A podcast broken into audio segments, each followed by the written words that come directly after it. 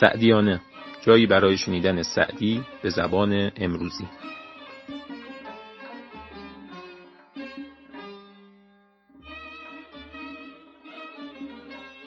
به نام خداوند جان آفرین حکیم سخن در زبان آفرین. خداوند بخشنده دستگیر کریم خطا بخش پوزش پذیر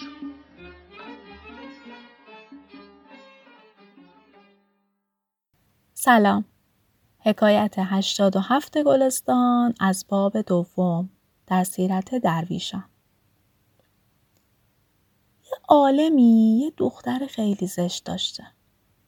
این دختر با اینکه از لحاظ جازیه و جایگاه اجتماعی موجه و مورد قبول بوده ولی هیچکی رغبت نمی‌کرده بیاد خواستگاریش خلاصه مدتی میگذره تا بالاخره یه فرد نابینایی رو پیدا می‌کنن و این دختر رو به عقدش در میارن.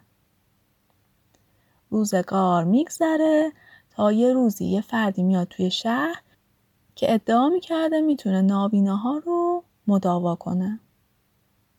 میان پیش این عالم و میگن چرا دامادت رو نمی‌بری معالجه کنی؟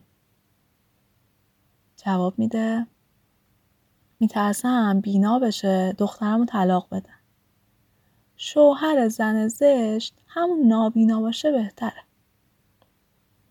به نظرم مقصود جناب سعدی از آوردن این حکایت اینه که خیلی مسائل بد و ناخوشایند در جامعه ما هست که تغییرشون از عهده ما خارجه به جای قصه خوردن و اعصاب خورد کردن بهتر چشم بر اونها ببندیم و در واقع کور باشیم در مقابل اونها.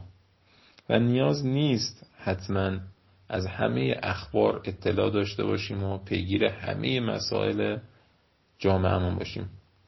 البته در مورد مسائلی که می‌تونیم تغییرشون بدیم قضیه کمی فرق داره. تا حکایت بعدی خدا نگهدار.